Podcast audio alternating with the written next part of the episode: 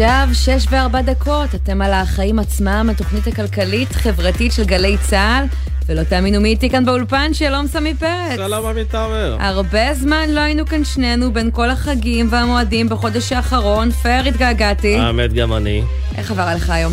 אה, האמת שבסדר, אה, אני עוקב אחר אה, קרב הבלימה שמנהל ראש הממשלה מול הסקרים המאוד לא מחמיאים לקואליציה שלו ולא עצמו, והציפייה של הציבור שהוא יטפל ביוקר המחיה לפני כל דבר אחר. בסך הכל ציפייה שהוא יקיים את ההבטחות שלו עצמו, כן? בדיוק, אנחנו זוכרים מה היה בקמפיין הבחירות, ואנחנו רואים שמשתמשים בכל מיני כלים עכשיו, בסבסוד, בהקפאת מחירים, בדחיית העלאות מחירים, ואפילו שמענו על פיקוח.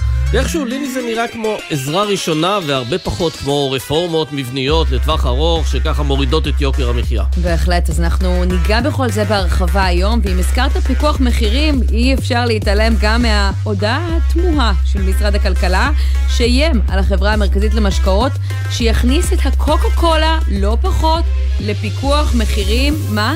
כן, זה נראה כמו מוצר צריכה בסיסי. בריא, רצוי בכל בית בישראל, כן. כזה שצריך להיות בכל מקרר ממש. ולא בהמלצת רופא השיניים. כן, אז אנחנו נדבר עם אמנון מרחב, מנכ"ל משרד הכלכלה על זה, ננסה להבין אולי מה ההיגיון, ונצלול לעומק התוכנית לחינוך חינם מגילאי 0 עד 3. כן, זה גם כן, זה סבסוד של חלק מהתוכנית הזו, ואנחנו צריכים להתעכב על עוד אירוע אה, מאוד משמעותי היום. דוח חריף של רשות החדשנות, הוא מתריע מפגיעה משמעותית בהייטק הישראלי בזמן הקרוב, אה, בין השאר בגלל... בגלל המהפכה המשפטית. דרור בין, מנכ"ל רשות החדשנות, יהיה איתנו. וגם מנכ"ל בזק, רן גורון יהיה איתנו כאן בריאיון, ולקראת סיום נגיע גם ל-1 במאי, חג הפועלים הבינלאומי.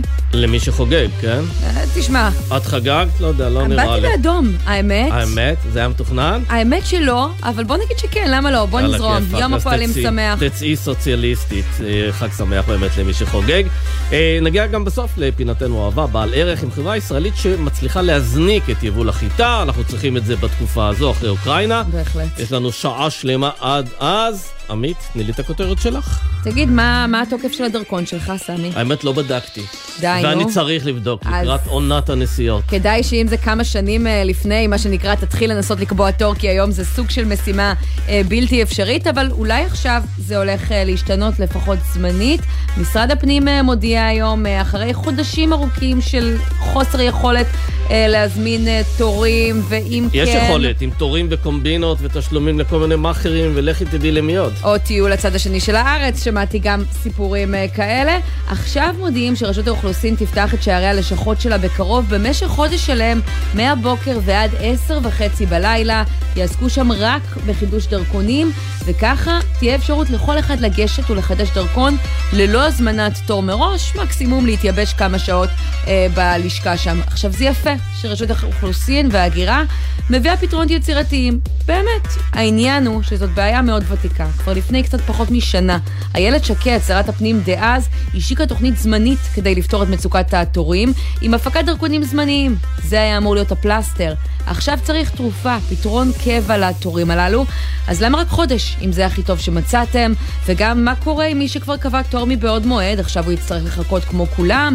אלו הפרטים הקטנים, ואתה יודע איך אומרים, אלוהים נמצא בפרטים הקטנים, ועד שאלו לא ייפתרו, כנראה שהכאוס עוד בכל זאת ילווה אותנו. זה, זה מזכיר לי את התורים ל-MRI, שאתה צריך לקבוע תור חודשיים או שלושה מראש, ושולחים אותך גם בשעה מאוד אה, אה, בעייתית, למקום מאוד בעייתי, אבל זה נראה אפילו יותר מסובך. אנחנו כמובן לא משווים בין החשיבות של טיפול אה, רפואי לבין אה, גיחה לחו"ל עם כמה שזה בריא לנפש. לא, יש כאלה שנוסעים גם, את יודעת, לא כדי ליהנות בחו"ל. זה לא צריך להיות כך או כך או כן, כך. כן, בכל מקרה לא הבנתי למה המשבר הזה לא נפתר עד היום, ולא שמו פשוט 24-7 עד שגומרים את המשבר. בדיוק. כותרת שלך. אז תשמעי, שר האנרגיה ישראל כץ מתכוון למנות את אלונה אה, שפר קארו ליושבת ראש חברת החשמל, וזו בשורה מעניינת פעמיים. ראשית, בממשלה הזאת, את יודעת, אין הרבה מנכ"ליות, אין מנכ"ליות, יש בעיקר מנכ"לים, גברים, אז טוב שהמועמדת המובילה היא אישה.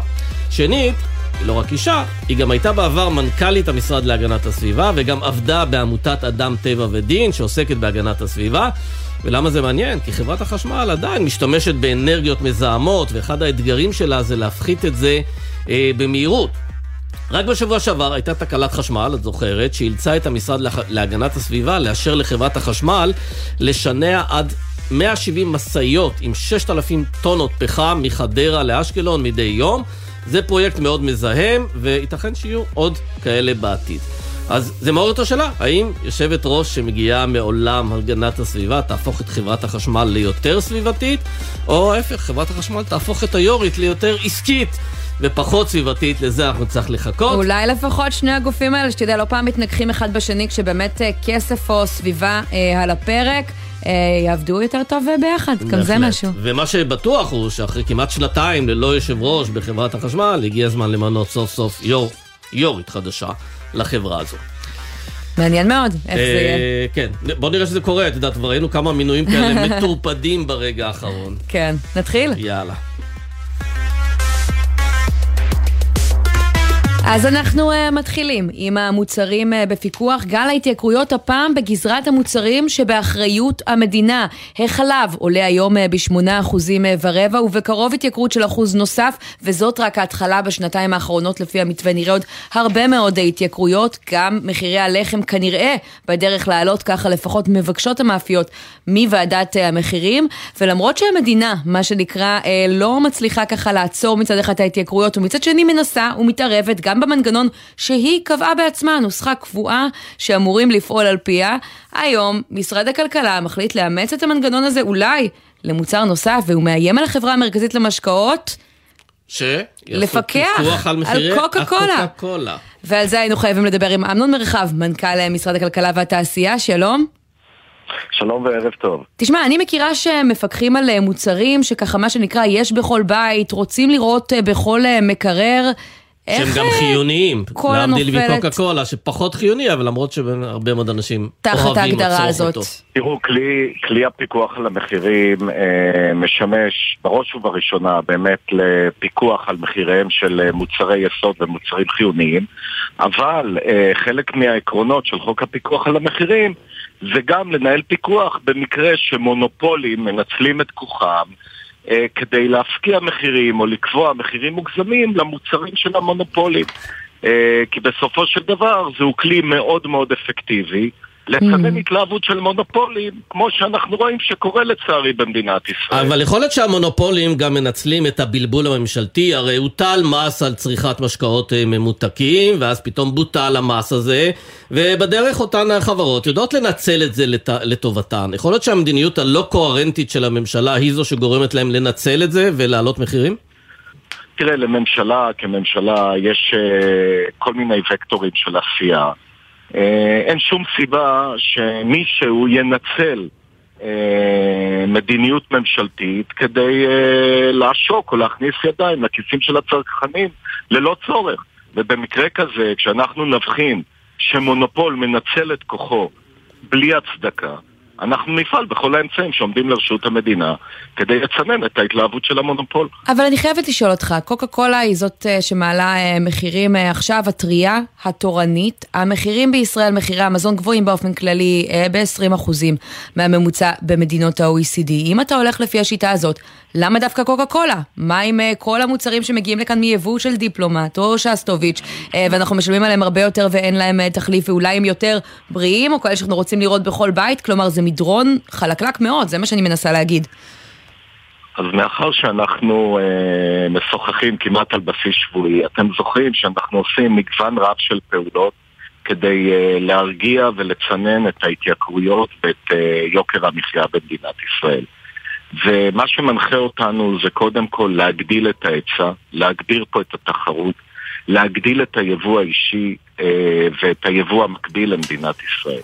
אבל איכשהו בסופו של דבר נראה שיותר קל בגלל הלחץ של המערכת הפוליטית. רגע, אמנון, אבל זה חשוב, כי יש לחץ מאוד כבד של המערכת הפוליטית לעשות משהו ולעשות אותו כמה שיותר מהר, ונראה שבסופו של דבר זה גורם לכם להשתמש בכלים כמו סבסוד, פיקוח, אה, דחייה, אפילו תחנונים לחברות, אל תעלו את זה כל כך מהר. אתם אמורים לבוא עם רפורמות מבניות שיגרמו למחירים לרדת לאורך זמן. אנחנו עושים גם וגם וגם. אנחנו גם מנהלים רפורמות מבניות, שאגב האפקט שלהם הוא ארוך טווח. ברפורמה מבנית אתה רואה את התוצאה שלה בחלוף שנתיים ושלוש ולא במיידי. אבל על איזה רפורמות אתה מתכוון? כי גם אתם אומרים במשרד הכלכלה, הרפורמות המשמעותיות יצאו מחוק ההסדרים. בצד שני אנחנו גם עושים רפור, אה, אה, צעדים ופעולות מיידיות, כמו הפעולה ש... פרסמה רשות התחרות רק לפני כמה ימים, ובו היא אסרה, הודיעה שכל הסדר בין יצרן למשווק שימנע שיווק ויבוא מקביל למדינת ישראל ייחשב כהסדר כובל. הסדר כובל הוא אה, אקט, אה, מהלך שיהיה אה, לא פשוט לעקוף, אבל... שיש גם קנסות. אז אתם רואים שאנחנו עושים הרבה מאוד דברים בהרבה מאוד, מאוד מישורים, שחלקם ייראו עם תוצאות ואפקטים מיידיים, וחלקם יהיו ארוכי טווח. תן רפורמה ארוכת טווח שיש בחוק ההסדרים, שתעשה לדעתך שינוי מפליג אה, בסיפור של יוקר המחיה. תוריד את מחירי המזון. קודם כל, ברפ... בחוק ההסדרים יש כבר כמה רפורמות, גם להזכירכם, בראשון לאפריל נכנסה רפורמת התמרוקים. לא, לא, אבל אני שואלת לא על מה שכבר נעשה, אני שואלת על מה צופה לנו בחוק ההסדרים הבא, תן לי דוגמה. אה, ראיינתם אותי, חוק ההסדרים מטפל גם במקטעי ההפצה, אה, לא הכל ירד מחוק ההסדרים, אה, יש שם כמה איסורים מאוד משמעותיים על מקטעי ההפצה.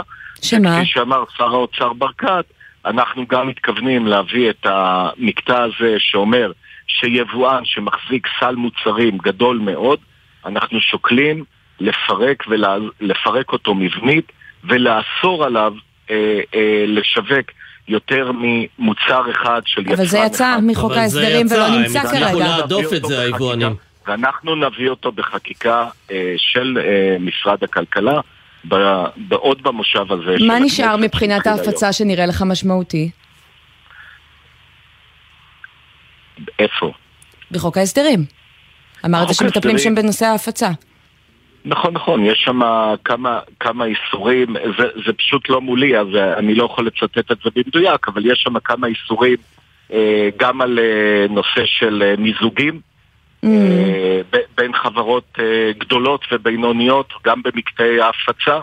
אה, שזה גם... אה, כי מקטעי ההפצה ממה שאני מכירה גם יצא מחוק ההסדרים. אני שואלת כי בסופו של דבר אתה מנכ"ל לא, משרד לא, הכלכלה, הבן אדם... האיסור של המיזוגים. מיזוגים זה קיים, נכון. של המיזוגים והרכישות נשאר למרות שגם היום בוועדת הכלכלה ביקשו אה, להפוך את זה למשהו מצד היבואנים הרבה יותר מפליג מבחינת איזו חברה יהיה אפשר או אי אפשר למזג, נראה מה יישאר. אנחנו רואים, אנחנו רואים שכל פעולה כזו של רפורמה היא, היא קשה להעברה, ולכן אנחנו נוקטים במגוון רחב מאוד של צעדים כדי לעודד פה את התחרות. כן, אחד הצעדים חלקם... שאתם אה, מנסים לדבר עליהם מדי פעם, אבל גם כן לא בהצלחה מאוד גדולה, זה הנושא של אה, לפתוח ליבוא מקביל, כל מיני מוצרים, ולוודא גם שככה סוללים להם שטיח אדום לאותם יבואנים מקבילים, כי המונופולים, אלה שמחזיקים בבלעדיות על כל מיני מוצרים, פשוט שמים להם רגליים. האם אתם תיתנו יותר הגנות למי שמחליט להתחרות בשחקנים הגדולים במשק? הנה, אז, אז כמו שאמרתי, אה, רשות התחרות פרסמה רק לפני כמה ימים גילוי דעת שאומר שיצרן שיכריז על גיאובלוק על מדינת ישראל, גיאובלוק המשמעות שלו שהוא אומר רק היבואן אחד ייבא למדינת ישראל. יצרן כזה אה, ייחשב אה, כמי שעשה הסדר כובל וזו עבירה פלילית עם קנס עד 100 מיליון שקל. אנחנו הגשנו, דבר שני, הגשנו הצעת חוק שמצויה ממש לפני קריאה שנייה ושלישית, שאומרת שאם יבואן כאן בישראל, יבואן רשמי, יעשה פעולה לסיכול יבוא אישי או יבוא מקביל כלשהו, היבואן כאן בישראל יהיה צפוי לקנס של 100 מיליון שקל. אתם חושבים שרשות אומרת, התחרות אנחנו, מספיק אנחנו אפקטיבית בעניין הזה? משני, אנחנו מטפלים משני הצדדים של ניסיון להגביל יבוא מקביל למדינת ישראל. ואלה צעדים מאוד מאוד אפקטיביים שהצטרפו גם לצעדים של פיקוח על המחירים. עכשיו תראו, מה ביקשנו עכשיו מקוקה קולה? אמרנו להם, קודם כל, עוד לפני שאנחנו מכריזים על הפיקוח, בואו תשימו על השולחן את כל הנתונים על הרווחיות שלכם, על העלויות שלכם, כי מה ההצדקה אה, במוצר כזה שהוא מונופול? אגב, זו מהלך שרשות התחרות עושה בדרך כלל, וזה מחזיר לשאלה שסמי שאל. אתם מרגישים שרשות התחרות לא עושה מספיק? לכן אתם אה, אלו שמתערבים עכשיו? אנחנו עובדים יחד עם הרשות, אה, עם רשות התחרות כדי להאיץ את הפעילות שלה. אנחנו חושבים שבעת הזו גם רשות התחרות, כמו כל הצעדים שמשרד הכלכלה עושה, צריכים להיות הרבה יותר אה, חד משמעיים.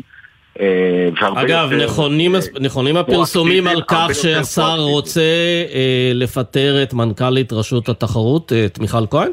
בגלל שהוא לא מרוצה אה, מהתפקוד שלה? לשר ולמנהלת רשות התחרות יש שיח שוטף ומאוד מאוד צפוף והדוק בשלושה חודשים מאז שהשר נכנס לתפקידו.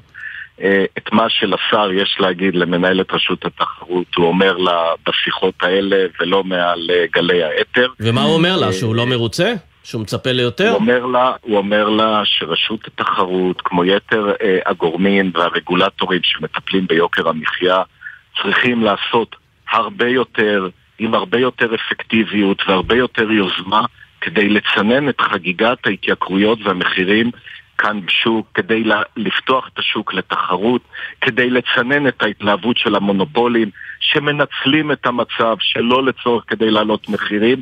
כן, אנחנו עובדים כולנו קשה מאוד כדי להביא לתוצאות המצופות הללו. כן, אז בואו נדבר אה, בעצם על אה, מוצר שכבר אה, בפיקוח, ובמשמרת שלכם, מחירי הלחם, אולי המוצר הבסיסי ביותר, פנו המאפיות שוב וביקשו להעלות את מחירי הלחם. אתה יכול להבטיח שזה לא יקרה? תראו, הלחם זה דוגמה אה, מעניינת בפני עצמה. אגב, הוא כבר התייקר בשנה האחרונה כמה פעמים. רוצים שוב. כן, נכון. אז בואו נתחיל ואני אנסה להשלים כמה משפטים. הלחם זה אירוע לדוגמה. מה מפוקח היום בלחם? הלחם הכי זול, הכי לא בריא, הכי לא בריא, ושאנחנו רואים שהצריכה ממנו הולכת ופוחתת. דווקא הלחם הלבן האחיד הפרוס שבפיקוח, המחיר שלו עולה כל הזמן, והצריכה דווקא בשכבות הנמוכות הולכת ויורדת. אז אה, ללמדך שלא תמיד הפיקוח על המחירים הוא הכלי הרלוונטי. יש מקרים שהוא רלוונטי, mm. כמו שעשינו עכשיו, ויש יש כלי, יש אה, מוצר שהוא לא רלוונטי, כמו הלחם הלבן. נשמע לי שעכשיו הסברת למה זה אולי פחות רלוונטי לפקח על קולה, אם זה לא בריא וזה, אבל בוא, בוא נשאר אה, בלחם, אה, כי... לא, אני אומר, הקולה זה מקרה של מונופול שמנצל את הכוח שלו ואת השליטה שלו בשוק שלו לצורך. הלחם הלבן הוא דוגמה אחרת למוצר שהצריכה ממנו הולכת ופוחתת. והפיקוח במקרה שלו הוא פחות יעיל. אז מה עושים? עכשיו מוציאים את הלחם מפיקוח? זה הפתרון? אגב, יש בג"ץ אה, שהמאפיות הגישו אה, בעניין הזה, ואנחנו אה, נצטרך לשקול את העמדה שלנו אה, סביב הסוגיה הזו, ואנחנו שוקלים את זה בכובד ראש.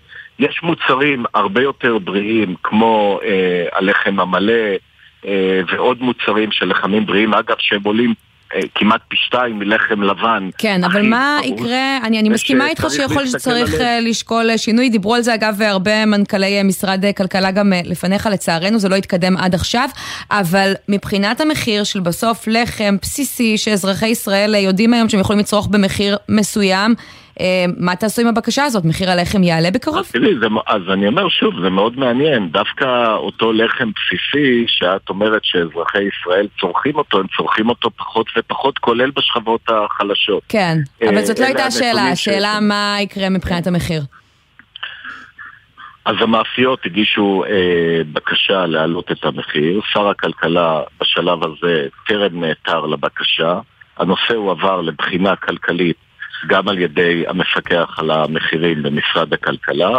ויידון, אה, אני מבין, בשבועות הקרובים בוועדת הפיקוח על המחירים. Mm. הם מנתחים, יש נוסחה אריתמטית די קבועה. ואם היא תקבע שצריך לעלות לפי הנוסחה, תאשרו את העלאת המחיר? מה עושים? כי ראינו מה? ששרי כלכלה התנהלו אחרת אה, בעבר. אם הם יקבעו שלפי הנוסחה צריך להעלות מחיר, המחיר יעלה, כמו שקובעת הוועדה המקצועית? אני לא יודע, יש, אה, זה יבוא לשרים, לשר האוצר ולשר הכלכלה, והם יצטרכו לראות מה אומרת ועדת המחירים ולקבוע את okay. אה, אוקיי. דעתם. אל, תזכר, אל תשכחו דבר אחד, okay. כן. יש פה גם תמונה כלכלית מורכבת בפני עצמה. אה, של התייקרויות, של תשומות ואינפלציה, לא רק במשק הישראלי, אלא בעולם כולו, mm. ואנחנו מושפעים גם ממנה. אז בכל yeah. האירועים האלה אנחנו מנסים לטפל בשלל האמצעים שעומדים לרשותנו, וגם uh, לצנן את, ה, את הציפיות של חלק מהיצרנים להעלות מחירים שלא לצורך. אז כשצריך, יעלו, וכשלא צריך, לא נאפשר את זה.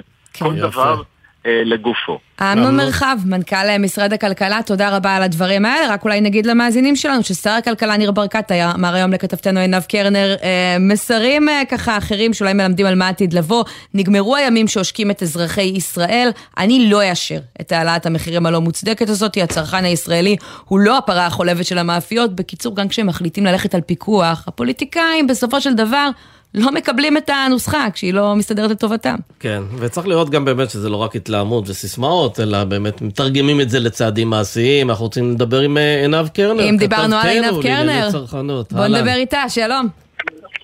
שלום לכם, ערב טוב. אז עינב, אנחנו רוצים אה, איתך אה, ללכת להתייקרות שכבר קרתה, מחירי החלב שעלו היום ב-8%, 9%, כבר קצת איבדנו את זה, אז שלחנו אותך לסופר לבדוק.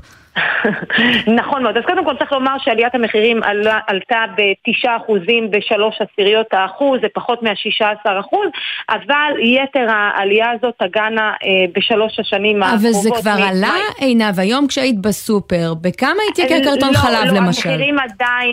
המחירים עדיין לא התעדכנו ויש uh, בלבול מאוד רב גם בקרב הצרכנים, גם במיוחד הקמעונאים, שתחשבו שאתמול המחירים היו אמורים להתעדכן בדיוק בחצות ולא ידעו מה עושים והם קיבלו צו על 8% ושלוש עשיריות והיו משוכנעים שזה המחיר של העלייה אחר כך זה בוטל, משהו שלא ראינו פה בשנים האחרונות וזה בהחלט יצר בלבול גם לצרכנים וגם לקמעונאים, אבל מעבר לבלבול הזה, תשמעו, אנחנו מדברים על עלייה מאוד משמעותית, גם אם זה לא 16 אחוז, עלייה מאוד כואבת. בואו נשמע את הצרכנים מה אמרו לנו בסופר היום.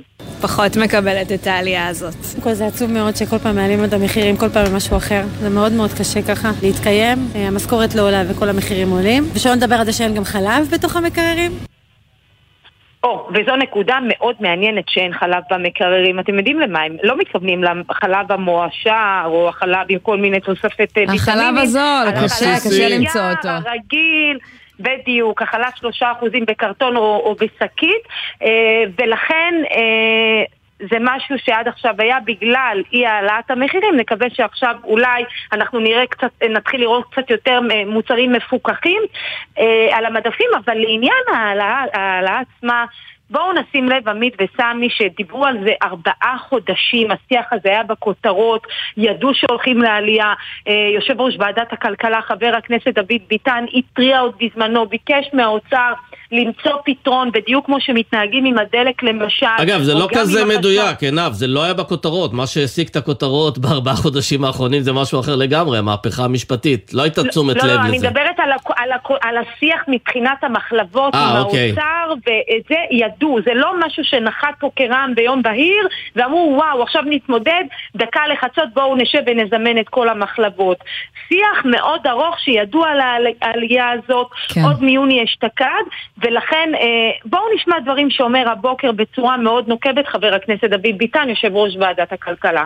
כמו שעשיתם בדלק, מה ההבדל בין דלק לחלב? בגלל שזה הפחתת מס, אז אין בעיה, והחלב, בגלל שזה סיוע למחלבות, אז uh, יש בעיה. אז עליי זה לא מקובל, ואני רוצה להפתיע אתכם, אנחנו לא נוותר על העניין הזה. חברי הכנסת לא יוותרו, גם לנו יש מה להגיד, לא רק לממשלה, אבל תורידו את המע"מ ל-8%, ואז אנחנו מסודרים.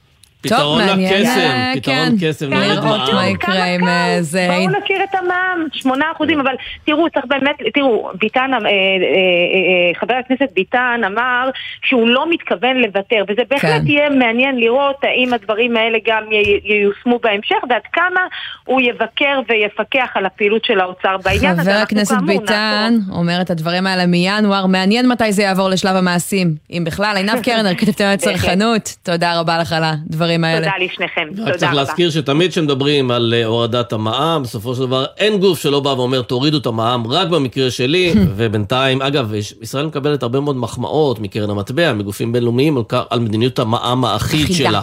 כן. אה, טוב. עוברים לנושא הבא שלנו, כן, עוד אה, הבטחת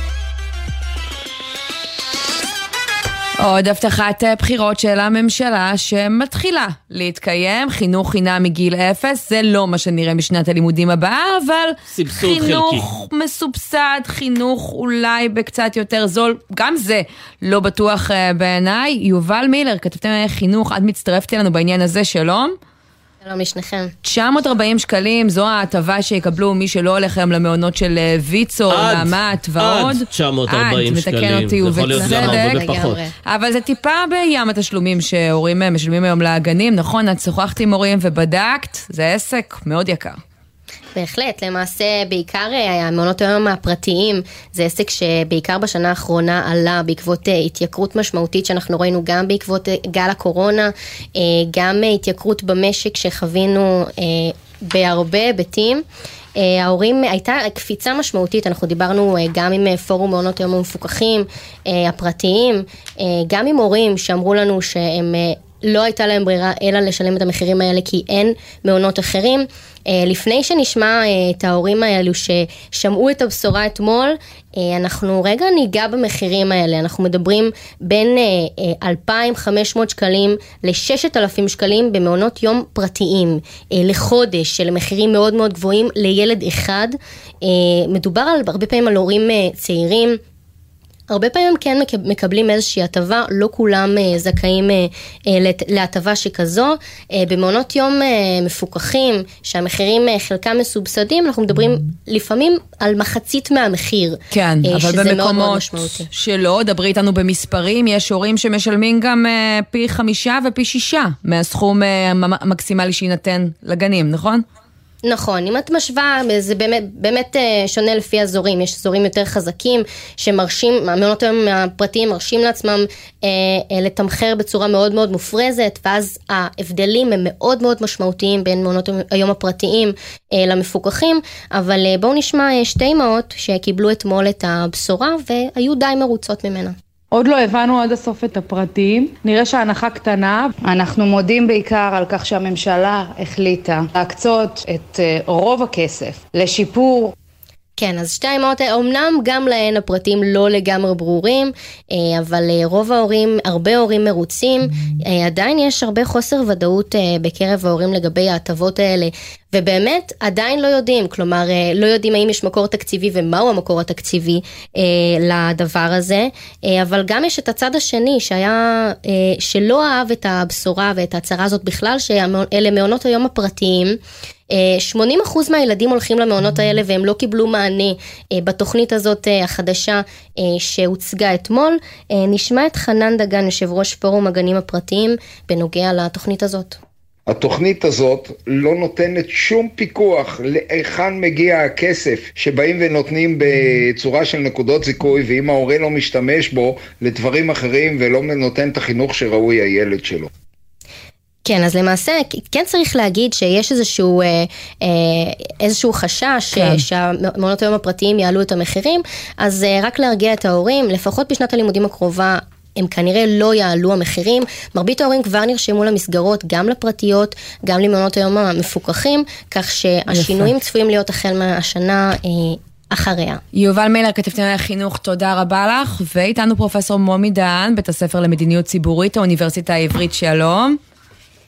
שלום, ערב טוב עמית וערב טוב סמי. אנחנו קצת מכירים אותך, אנחנו יודעים שאתה תומך ברעיון של חינוך חינם אה, לגיל אה, הרך. האם ככה זה יקל, אבל עם זאת, אם מתחברים לסוף הדברים של יובל, על התשלומים החודשיים של ההורים, לשיטתך?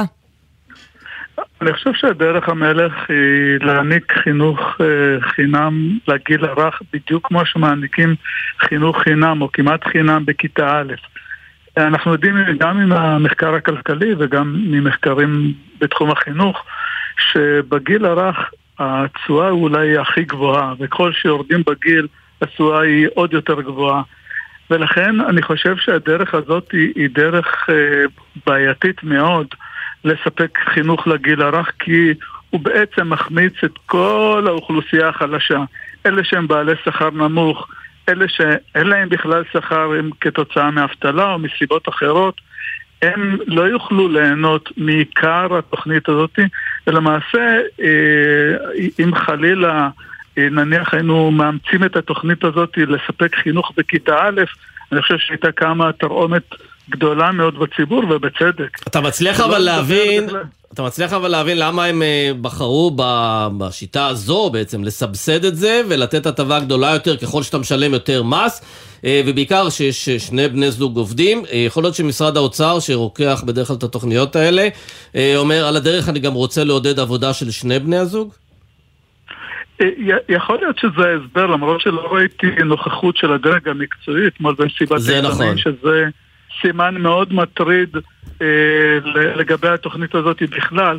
אני חושב שלפחות ההשערה שלי, אני לא יודע, זה נראה לי כמו תוכנית להסרת גיבנת פוליטית או כדי לנקות מהשולחן הבטחת בחירות ולא באמת תוכנית אמיתית שאומרת בוא נבנה מבנים לאורך זמן, נכשיר מטפלות באיכות גבוהה לאורך זמן ונספק את זה באופן חינם, שוב בצורה הדרגתית על פני מספר שנים. כן, אגב, אני, לא מתחבר לה, אני מתחבר להשערה שלך שיש פה משהו שהוא קצת מוזר, בעיקר כשאתה מסתכל על ההרכב של הממשלה הזו, בסך הכל יש בה הרבה מאוד חרדים, הרבה מאוד אנשים שלא עובדים, אה, וגם הרבה אה, בוחרים, ואני מכיר את הסקרים שאתה עושה על איזה עשירונים מצביעים למרכיבי הקואליציה הזו, הרבה מאוד עשירונים נמוכים, אז העובדה שהתוכנית הזו ממוקדת בעשירונים נגיד יותר גבוהים, יכול להיות שזה רק המנה הראשונה לקראת הטבות מאוד גדולות שהממשלה הזו הולכת לתת לחברה החרדית?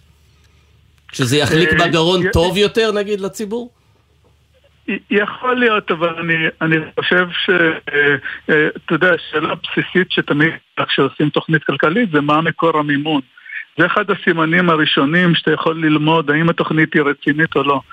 וכששואלים מהו המקור, אני לא ראיתי בתקציב, אני עברתי על התקציב, גם לקראת התוכנית הזאת, אין, אין, אין בתקציב את המקור המימוני, לא לנקודות הזיכוי, כן. ולא למענק עבודה, ולא לדברים אחרים. וזה עולה הרבה מאוד כסף, ההבטחות שראש הממשלה נתניהו ושר האוצר סמוטריץ' ושר החינוך קיש, ככה הפליגו בהם אתמול, מגיעים אה, לכשני מיליארד שקלים. אה, חמישה מיליארד שקלים בשנה, זה מה שהם אומרים. אגב, הערכות של מימון מלא של כל התוכנית הזו נעות בין 13 ל-20 מיליארד שקלים בשנה. של חינוך חינם באמת, בהחלט, כן. כן. אני ספרתי מהחינוך חינם והמעונות, לא משנה, הרבה מאוד כסף. מאיפה יגיע? זאת שאלה ממש אה, טובה. טובה.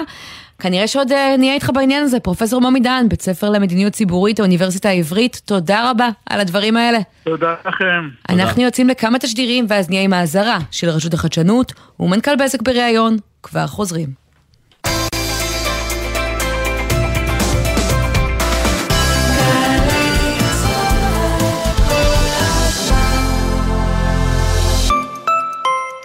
אתם עומדים לשמוע הרבה... כן!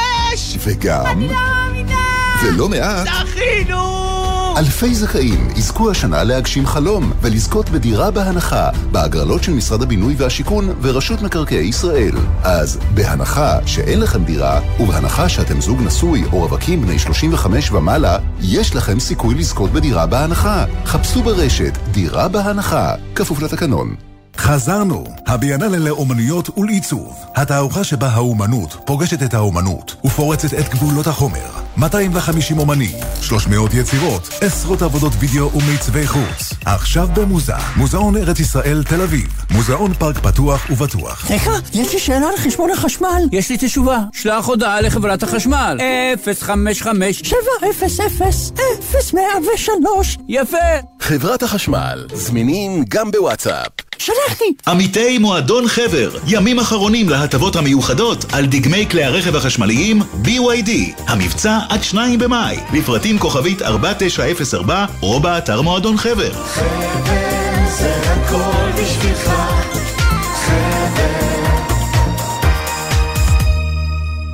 אוניברסיטת בר אילן גאה להשפיע, להשמיע, להניע, להשקיע, להפתיע. מה אתם צריכים לעשות? רק להגיע. יום פתוח, 12 במאי, יום שישי, אוניברסיטת בר אילן. אוניברסיטה הצומחת במספר הסטודנטים בחמש השנים האחרונות. חפשו אותנו בגוגל. יום פתוח, 12 במאי. שלומי שבן מגיע לאמפי קיסריה במופע בית פתוח. זאת דרך ארוכה. אורחים מיוחדים, ברי סחרוף ויוני רכטר. בהשתתפות נטע אלקיים עם תזמורת סולני תל אביב. מוצאי שבת בתשע, בשידור חי בגלי צה"ל. עכשיו בגלי צה"ל, עמית תומר וסמי פרץ עם החיים עצמם. חזרנו ועכשיו אנחנו לענף ההייטק הישראלי ולטלטלה שהוא עובר על רקע המהפכה המשפטית. ולא רק בגללה, גם נכון. בגלל משבר שיש בכלל בעולם. כן, אז ברשות החדשנות, גוף ממשלתי, מזהירים לראשונה בכל זאת, למרות המגמה העולמית שאנחנו מתנתקים ממנה, אולי הולכים יותר למטה, מה שנקרא, אה, ושם אה, בעצם אה, אומרים שזה יכול לקרות כבר בטווח הזמן הקרוב, ואנחנו רוצים לדבר על הדוח הזה שהם הוציאו היום לשרי הממשלה עם דרור בין, מנכ"ל רשות החדשנות. ערב טוב. ערב טוב, שלום. מנכ"ל רשות החדשנות, אתם אה, מפרסמים דוח אה, מאוד מאוד מטריד על מצבו של ההייטק הישראלי בעקבות ההפיכה המשפטית. אתם אה, מזהירים מפני התפצלות של השוק הישראלי מהשוק הגלובלי, על עלייה משמעותית של הקמת חברות בחו"ל, ועל ירידה משמעותית במספר ובהיקף ההשקעות בהייטק בישראל. ואתם יודעים לשים את האצבע, האם זה באמת נובע רק מההפיכה המשפטית ולא מעוד סיבות שקשורות למצב ההייטק העולמי? יש דברים שכן ויש דברים שלא. אה, בכל העולם יש כרגע ירידה מאוד רצינית בהיקף ההשקעות בהון סיכון, וללא ספק זה הדבר העיקרי שמניע כרגע את הירידה בישראל. אה, ובמשך אה, כל הרבעונים האחרונים יש קורולציה מלאה בין היקף ההשקעות במרכזי חדשנות אחרים בעולם, בעיקר בארצות הברית, לבין ההשקעות בישראל. ומבחינתנו כל עוד ישראל היא בקורולציה למה שקורה בעולם, אז גם אם יש ירידה בהשקעות זה בסדר. גם בירידה יש לפעמים דברים חיוביים וחברות פחות טובות נסגרות. וחברות טובות יותר מקבלות יותר משאבים כספיים ואנושיים. כן, אבל הכותרת די... של הדוח שלכם זה חשש מהתפצלות של ההייטק הישראלי כן, מהמגמות כן, נכון. העולמיות, ובמילים אחרות, אם אני מבינה את זה נכון, אתה אומר, יש מגמת ירידה כללית, גלובלית, בהשקעות, בפעילות של ענף ההייטק, אבל בשונה ממה שככה אומרים לנו אולי אה, לפעמים, שגם מה שאנחנו רואים בישראל זה חלק מאותה מגמה, בישראל זאת כבר ממש מה, צניחה? אז תראי, אני רוצה מאוד לדייק. כרגע, עד לסוף רבעון ראשון, אנחנו לא רואים התפצלות. הסיבה שהוצאנו את נייר העמדה הזה היא מכיוון שאנחנו רואים מספר אינדיקציות שמצביעות על עלייה בסיכון להתפצלות כזאת בחודשים הקרובים. למשל, דבר אחד שאנחנו רואים זה שבשוק השכיר, שהוא בדרך כלל משקלל ציפיות של משקיעים, כבר יש התפצלות כזאת ומניות הטכנולוגיה בתל אביב אה, נסחרות בירידה, בעוד שנסדק עולה. זה מבחינתנו אינדיקציה שכזה דבר יכול לקרות גם בהשקעות הפרטיות, בהון סיכון, ולכן אנחנו מעלים פה דגל. Mm. עוד אינדיקציה שלילית שאנחנו מקבלים זה שבחודשים האחרונים, ממש בחודש-חודשיים האחרונים, יש היפוך מגמה מבחינת רישום חברות סטארט-אפ חדשות בחו"ל ולא בישראל. ומה המשמעות של הנתון הזה? ברגע שחברה נרשמת בחו"ל, מה זה אומר לגבי, אה, למשל, תשלומי המס של העסקת עובדים וכולי? איך זה משפיע על הכלכלה הישראלית? תראה, זו השפעה שהיא לטווח הבינוני והארוך. ברגע שחברה קמה בחו"ל ורושמת את הקניין הרוחני שלה בחו"ל, זה אומר שגם את המיסים שלה, גם על הרווחים וגם על, במקרה של אקזיט, אה, רווחי הון וכולי, כל התשלומי מיסים האלה יהיו במקום שבו הקניין הרוחני רשום. אני חושב ש... אתה יודע, ההייטק הישראלי התחיל לפני 30 שנה להתפתח, אז היה מקובל לרשום חברות בחו"ל, בעשור האחרון חברות נרשמות בארץ ברובן, 80% נרשמות בארץ. אגב, זה גם מבחינה אובייקטיבית נכון יותר לרשום חברה בארץ מבחינת שיקולי מס וכולי, להיכנס mm-hmm. לפרטים, אבל בחודשיים האחרונים אנחנו רואים שינוי מגמה ומעל 50%, חברות, 50 מהחברות כבר רושמות את עצמן בחו"ל. אין השפעה מיידית לכלכלה בטווח הקצר, אני רוצה רגע להיות ברור, אבל אם המגמה הזאת תימשך והקניין הרוחני יירשם בחו"ל, אז אה, בהחלט תהיה פגיעה בכלכלה. למה אתה קורא טווח. קצר ולמה אתה קורא טווח ארוך? כי זה נתון מדהים, שאומר בעצם שמאקזיטים קופת המדינה כנראה לא תהנה, והיו פה שנים שבאמת ההכנסות ממיסים אה, היו מעל ומעבר בגלל כמה אקזיטים מוצלחים. Uh, כנ"ל לגבי תשלומי מיסים שאולי יגיעו פחות, כי חלק מהפעילות של החברות גם עוברת בחו"ל, או שזה יותר עניין טכני? למה אתה מתכוון?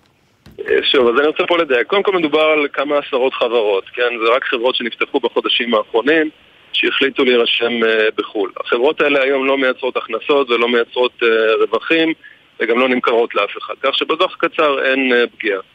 אבל בעוד שנה, שנתיים, שלוש, החברות האלה תפתחנה מוצרים וקניין רוחני ותגענה לאקזיטים, ואז המקום שבו הן רשומות מאוד משפיע. כי כשיהיה אקזיט, המדינה שבה הקניין הרוחני רשום, היא המדינה שתהנה מהכנסות. ואם זה לא יהיה פה, אז אנחנו לא נהנה מזה, ולכן אנחנו כבר עכשיו מתריעים ואומרים, צריך לפעול כדי שההתפצלות הזאת לא תתרחש. אבל דרור, בהכירך את המערכת הפוליטית, כשאתה מפרסם דוח כזה שבעצם אומר הפגיעה תיראה רק בעוד שנה, שנתיים או שלוש, אה, עד כמה זה באמת אה, גורם אה, לשר הממונה עליכם, לראש הממשלה, לשר האוצר, לא לישון בלילה כשהם רואים כזה נתון, ואנחנו יודעים כמה שההייטק הוא מרכזי בכלכלה הישראלית. או שבעצם באים ואומרים להם, טוב, אתה יודע, עוד שנה, שנתיים, אלוהים גדול, עד אז יעברו עוד הרבה מאוד דברים. לא, אני ממש רואה קשב רב לדברים אה, שאמרנו, הדברים הוצגו, אה, ואני חושב שגם אה, במשרד ראש הממשלה, גם במשרד הממונה עלינו, והשר הממונה, הממונה עלינו, שר החדשנות, המדע והטכנולוגיה, השר אקוניס, אני חושב שהקשיבו בקשב רב. ומה הם אמרו שהם מבינים- מתכוונים לעשות עם העניין הזה? אגב, שוחחת עם ראש הממשלה, כי אתה אומר בעצם שזה הגיע עד אליו הדוח. אני, אני לא רוצה להיכנס לפרטים, אבל אני אומר, אני חושב החשיבות של לא ההייטק מכחיש. מובנת לכולם, לא מכחיש ולא מאשר. החשיבות של ההייטק אה, ברורה לכולם, כולנו מכירים את המספרים של אה, כמה ההייטק תורם לכלכלה הישראלית, איזה אחוזי מהתוצר, מה התעסוקה וכולי, ואני חושב שלכולם, ועל זה יש קונצנזוס, כולם מסכימים שצריך לשמור את השגשוג של ההייטק אה, בישראל. ואגב, אנחנו בנייר עמדה שלנו לא, לא שמנו עדיין המלצות מדויקות לפעולה. מה שאנחנו אומרים, יש פה כמה כיוונים שאפשר לשקול, ואנחנו אה, בעצם בדיאלוג עם משרדים אחרים וגופים אחרים בממשלה כדי לבנות צוותי עבודה. אבל לא, לא, אבל זה העניין. השאלה, השאלה אם הצעדים שאתם ממליצים עליהם, שהם בגדול לתת יותר תמריצים לתעשייה, אה, הם, לא- הם, הם מקזזים את ההשפעות השליליות של המהפכה המשפטית, או שאתם גם אומרים, תעצרו את המהפכה המשפטית, כי זה בעצם מקור הסיכון המרכזי לתעשייה. כן, אז בנייר שפרסמנו אנחנו בפירוש אומרים שהנושא של האי-ודאות משפיע לרעה על השוק המקומי בהיבט של ההייטק ואנחנו מקווים ומאמינים שהורדה מהירה של הנושא הזה מעל הפרק אה, תוריד את אי-הוודאות ותחזיר את ישראל לקורלציה לכל שאר העולם. אנחנו חושבים שאם זה יקרה מוקדם יותר מאשר מאוחר זה יותר טוב וגם כשזה יקרה זה צריך לקרות בוודאות אה, גמורה כדי שזה מה שנקרא ירד מהשולחן. אבל גם בתקופה... אבל גם זו בתקופה הבעיה, אי הוודאות, כי אם לכאורה, אתה יודע, היו מעבירים את הרפורמה במתכונתה אה, הקודמת, הנתונים שאתם מתייחסים אליהם קראו שידענו איך הרפורמה אמורה להיראות, לפני ההשעיה, לא? תראי, אני רוצה לעשות הבחנה רגע בין סיכון לבין אי ודאות. גם אני בעצמי הייתי בצד המשקיעים בעבר, וכשיש לך סיכון בהשקעה, אתה יודע לתמחר אותו. אתה בונה מודל, אתה בונה תרחישים, אתה שם הסתברות לכל תרחיש ואתה יודע לתמחר ולקחת את הפרמיה שלך בהתאם. במצב של אי ודאות אתה לא יודע לעשות את זה. אז בכל מקרה אני אומר, ברגע שתוסר האי ודאות, משקיעים ידעו להתמודד עם זה וידעו להגיע לשיווי משקל חדש. טוב יותר, טוב פחות, זה כבר בהתאם למה שיקרה. אבל אני אומר, הדבר החשוב ביותר זה הסרת האי-ודאות בצורה כי מהירה אתה יודע, החברות. בעצם מאיימות שאם נראה את הרפורמה אה, עוברת, לפחות אה, במתכונת כמו שראינו, רק תהיה עליית מדרגה של אה, בריחת המשקיעים ובריחת ההשקעות מישראל. תראי, אני לא יכול להתייחס לזה, אנחנו לא נביאים, אנחנו אה, גוף מקצועי שבאמצעות מאגף המחקר שלו נצמד לנתונים. בכל, בכל מצב שבו תוסר האי-ודאות, ייווצר, אה, ייווצר שיווי משקל חדש ומשקיעים ידעו מה לעשות. בסך הכל משקיעים פועלים בכל מדינות העולם. אני אופטימי, אני חושב שגם לאור ההתבטאויות אה, לאחרונה של ראש הממשלה, שהכוונה כן להגיע להסכמה לאומית רחבה ולהעביר אה, שינויים בהסכמה. ולכן אני אומר, כאשר תוסר האי-ודאות הזאת, אז אה, ישראל תחזור אה, לקורולציה, אבל... כן, אגב, היא תחזור מהר, או שזה לוקח זמן להתאושש אחרי בדיוק, זה הטלטלה לוקח הזו? זמן. נכון, זה לוקח זמן, זה לא משהו שקורה ביום אחד. ולכן גם אחרי שהאי-ודאות תוסר, ייקח זמן לבנות מחדש את האמון. ולכן ההמלצה שלנו לנקוט כבר עכשיו בפעולות שגם יעזרו בתקופה עד הסרת אי-הוודאות וגם יעזרו לבנות מחדש את האמון אחרי הסרת אי-הוודאות. וזה עניין של ניהול סיכונים של המדינה, ולכן זה דבר שנכון uh, לעשות. דרור ברין, מנכ"ל רשות החדשנות, מאוד מעניין איך הדוח הזה התקבל אצל אה, מקבלי ההחלטות בדרג הפוליטי. תודה רבה לך על השיחה רבה. הזאת. תודה רבה לכם. עכשיו אנחנו לאינטרנט שלנו, הוא הופך בשנים האחרונות ליותר ויותר מהיר עם הסיבים האופטיים, אבל מתברר שזאת לא סוף המהפכה. בבזק מודיעים היום שפיתחו טכנולוגיית גלישה חדשה שמאפשרת להגיע עד מהירות של 25 ג'יגה, פי עשרה מהמהירות המקסימלית היום. בניסוי מעבדה בינתיים, לא- כן. לא להזמין מחר. ייקח עוד קצת זמן עד שזה יקרה, נכון, אבל זאת הזדמנות טובה לדבר עם מנכ"ל בזק רן גוראון, ערב טוב, שלום. ערב טוב, עמית וסמי. תשמע, אני חייבת להגיד שהופתעתי מהבשורה שלכם היום, ואני אגיד לך למה. כי בזק הייתה אמורה להיות החלוצה גם בפרק הקודם. בתחום הסיבים האופטיים, פרסתם תשתיות, אבל אז החליטו שבמשך שנים לא יחברו אליהם לקוחות, והיו לזה לאורך השנים כל מיני הסברים. מה השתנה? למה פתאום החלטתם שאינטרנט מהיר הוא בראש סדר העדיפויות? אז קודם כל השתנה והשתנה כבר אה, לפני כמה שנים. אה, בזק התחילה לפרוס את הרשת בקצבים אה, הולכים ועולים, בעצם הגיעה מהר מאוד למיליון לקוחות, פורס את הרשת משנת 2020, ב-2021 התחלנו לחבר לקוחות על הרשת. הנתונים נכון להיום הוא שיש לנו 1.7 מיליון בתי אב נגישים לרשת הסיבים שלנו. זאת הרשת הגדולה בישראל, הרשת הבאה אחריה יש לה מיליון בתי אב. Mm. נגיע לסבב שני, שני מיליון עד סוף השנה. אה, ובתוך שנתיים נוספות לכיוון 2.7 מיליון, שזה בעצם הכיסוי המלא שלנו. במילים אחרות זה נשמע קצת כמו הכה על חטא. אה, אנחנו מאוד שמחים לרוץ קדימה בסיבים. הסיבים הוא העתיד של בזק, אה, היו נסיבות שאפשר לדון בהן ארוכות, רגולטוריות ואחרות לעיכוב, היום אנחנו כבר לא שם. כן, והסיפור הזה באמת אותו ניסוי שעשיתם עם אה, נוקיה העולמית, שבו אתם מנסים לפתח את היכולת לקצב גלישה של עד 25 גיגה. אה, מתי הדבר הזה אה, יוכל להיכנס לשוק? אז בואו נסביר רגע. קודם כל, אה, הסיבים הם התשתית האולטימטיבית. אנחנו מחליפים עכשיו תשתית נחושת שמשרתת כבר עשרות שנים. ברגע שמניחים סיב אופטי, למען האמת אף אחד לא יודע כמה זמן הוא, הוא יחזיק, אבל אפשר להעביר עליו נפח תעבורה אינסופי, ואפשר לומר שמניחים אותו במקום, והוא יהיה שם במאה השנה הקרובות. איך נמשיך להתפתח? בעצם האלקטרוניקה בצדדים, זאת אומרת, אותו ראוטר בבית של הלקוח ואותו ציוד שידור בצד שלנו, הם ימשיכו להתפתח. Mm. אז כפי שאמרתם יפה בפתיח, היום האינטרנט נותן עד 2.5 גיגה, זו גם מהירות מאוד מאוד גבוהה. ואנחנו למעשה הוכחנו בניסוי מעבדה יחד עם נוקיה שאנחנו מגיעים ל-25 גיגה, מעט מפעילים הוכיחו את זה בעולם.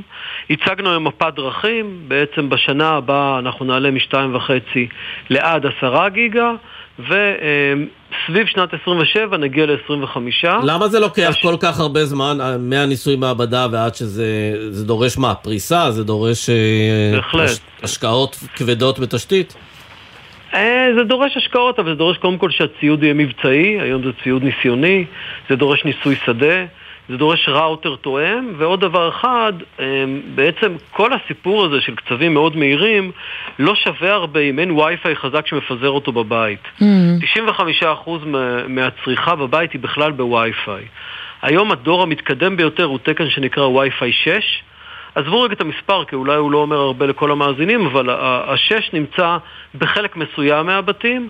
אנחנו החלטנו להמתין בשנה הבאה להשקה של עשרה גיגה לדור שנקרא וי-פיי 7, וב-25 כבר יהיה וי-פיי 8. רוצה לומר, אנחנו ממתינים גם לציוד הקצה. כן, ובהדרגה בעצם האינטרנט יהפוך להיות אה, יותר ויותר אה, מהיר. עכשיו תגיד, אתה בעצם אומר זאת לא התשתית, זה סוג של הנתב, אז האם זה אומר שתצטרכו לחלוק את הטכנולוגיה הזאת גם עם המתחרות שלכם, או שכאן אתם נהנים מבלעדיות? אז קודם כל זה, זה באמת הנתב, אבל זו גם האלקטרוניקה בעצם, הדרך שבה אנחנו משדרים על גבי תשתית הסיבים. אה, בהחלט, מה שאנחנו משיקים, אנחנו מאפשרים גם למתחרות שלנו להשתמש. אה, מניסיוננו, אבל כשמישהו הולך קדימה, השוק הולך אחריו. הוא קובע את הסטנדרט, אבל בהחלט תהיה פה אה, אה, יוזמה שלנו, ריצה קדימה, אבל רשת כן. בזק היא פתוחה גם למתחרים. אבל רגע, מבחינתכם יותר מהירות לצרכן זה אומר שאתם גם גובים מחיר גבוה יותר מהצרכן? כלומר, זה דרך שלכם להעמיק את החלק שלכם בארנקו של הצרכן? תראה, אנחנו, אה, הקצבים לאורך הרבה מאוד שנים באינטרנט, הלקוח משלם קצת יותר ומקבל הרבה יותר. פערים בין קצבים הם בדרך כלל עשרה או עשרים ש"ח, סך הכל מחיר האינטרנט בישראל הוא מהנמוכים בעולם ובכלל החלק שלו מארנקו של הצרכן הוא מאוד מאוד אה, אה, נמוך. אז כן, קצבים יותר מהירים בדרך כלל עולים קצת יותר, אבל גם נותנים הרבה יותר ערך. כן, לסיכום, אה, אנחנו רוצים לשאול משהו אחר. אה, הרבה מאוד חברות עסקיות נכנסו בחודשים האחרונים לדיון הציבורי הסוער על המהפכה המשפטית, מאבק על איכותה, טיבה של הדמוקרטיה הישראלית. איפה אתה בדיון הזה? איזה דילמות היו לך אם להיכנס לעצומות למיניהם או לא? קודם כל הייתי בטוח שתשאלו מי צריך את כל זה, את כל המהירות הזאת, אבל אם זה ברור אז אני שמח. אה, ואני אענה רגע על זה במילה בלי שנשאל, הניסיון אומר שתמיד צריך יותר ואנחנו רוצים להיות שם כדי לספק. לגבי המהפכה המשפטית, אז קודם כל, כל הסיפור התחיל, כבר קצת שכחנו, בחברות שנשאלו שאלה על אפליה בין אוכלוסיות, אז שם נקטנו עמדה מאוד מאוד ברורה. בזק לעולם לא תפלה, אנחנו משרתים את כולם. אמ, ובשלב השני, כשהתחיל הדיון, כמו שאתה אומר, יותר על עתיד הדמוקרטיה, אני חייב להגיד שאנחנו משרתים את כל חלקי האוכלוסייה, וגם עובדי בזק בעצמם הם כל הפסיפס הישראלי, אז אנחנו מאפשרים לעובדים לצאת להפגנות בעד ולהפגנות נגד. לא, אבל השאלה איזה אנחנו- עמדה אתה נוקט בתור מנכ"ל. אז אנחנו כהנהלה לא נקטנו עמדה. אה, חשבנו שאנחנו צריכים לתת לדיון הציבורי להתנהל, לאפשר לו להתנהל, לא למנוע מאף אחד להביע את דעתו, אה, אה, לתמוך בחופש הדיבור, ו- ובאמת לקוות כחברה עסקית ליציבות, אבל כחברה כשלעצמנו לא בחרנו צד. זהו, אבל כחברה הזה. עסקית, בכל זאת, אתה יודע, באות ואומרות הרבה מאוד חברות בימים האלו, יש לזה השפעה אה, על הפעילות שלכם. ואפילו, הנה, אתם משיקים עכשיו שיתוף פעולה עם חברה בינלאומית אה, כמו אה, נוקיה. הם לא חששו לעשות שיתוף פעולה עם ישראלים, זה לא עלה, והאם אין לך חשש שדברים כאלה גם יקרו בעתיד? אז תראו, קודם כל הם בחרו בנו בשמחה, אני לא בטוח אם זו אינדיקציה ל- ל- לצד אחד או אחר. Mm. ברור שכמו כל חברה עסקית אנחנו מעוניינים ביציבות, מעדיפים יציבות, היא לא טובה לא, לא למשקיעים, לא ללקוחות וגם אה, אה, לא לכלכלה הישראלית, אבל מעבר לזה לא ראינו שזה המקום שלנו אה, לייצר השפעה, אלא פשוט לאפשר לעובדים להביע את דעתם. יפה. אנחנו מספקים בסופו של דבר אינטרנט לכולם, לכל אזרחי ישראל. רן גורון, מנכ"ל חברת בזק, תודה רבה לך על השיחה הזאת. תודה רבה, ערב טוב.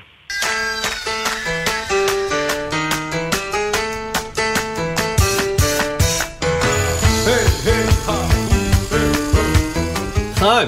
אני ממש התאפקתי לא לשיר עכשיו יחד אני עם מת, גם אני התאפקתי. הצלילים לא רציתי לטובת שהמאזינים מאזיננו. יברחו.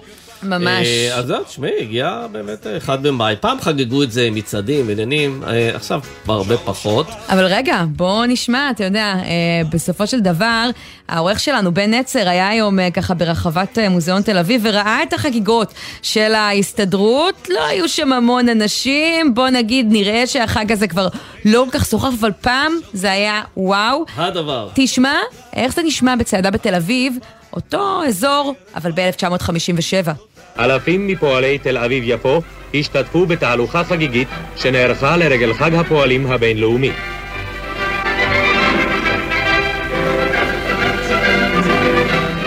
הצועדים הגיעו... וזה המשיך. כולם היו פועלים. כן, ממש כך. זה היה יום חג גדול, ראו הרבה אה, אדום ברחובות, לא רק אה, ככה בחולצה שלי כאן אה, בא, באולפן.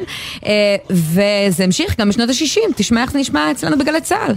יום. האחד במאי נחוג כבכל שנה בתהלוכות, עצרות ומפגנים. שני האירועים המרכזיים היו השנה עצרות בנצרת ובדימונה. בנצרת השתתפו בתהלוכה אלפי אנשים, יהודים וערבים, אשר עשו דרכם ברחובות העיר במחולות ובשירה, כשהקהל על המדרכות מלווה אותם במחיאות כפיים ובקריאות עידוד. זה אז, ומה היום, סמי? היום, תשמעי, האמת הסתכלתי על איזשהו נתון מעניין. את יודעת שבשנות ה-60, 70, 75% מהשכירים בישראל הייתה להם קביעות בעבודה, אי אפשר היה לפטר אותם. והיום? היום רק 25%. מדהים. אנחנו סיימנו, אחרת היינו ממשיכים כן, לדבר כן, על הנושא טוב, המעניין הזה. בן נצר ערך את השידור הזה, לירון מטלון ועמליה זקס לוי הפיקו, עורכת הדיגיטל היא מיה אורן, אני עמית תומר, סמי פרץ, תודה רבה, על הביצוע הטכני היה אור מטלון, שכחנו. ביי ביי. בחסות ביחד בשבילך, מועדון ההטבות לחברי הסתדרות. מהיום אפשר לקנות ולחסוך בהוצאות. אתם מוזמנים להצטרף חינם, ותוכלו לחסוך במגוון בתי עסק ובפעילויות. בחסות הולמס פלייס וגו אקטיב, המציעות 50% הנחה על המנוי שבמבצע בארבעת החודשים הראשונים. להצטרפות חייגו, כוכבית 9940, כפוף לתקנון. בחסות פארמטון, מולטי ויטמין שוויצרי, שנבדק במחקרים קליניים, המציע שיפור ברמת האנרגיה במשך כל היום. פארמטון, להשקיע בעצמך, כמוסה אחת ביום.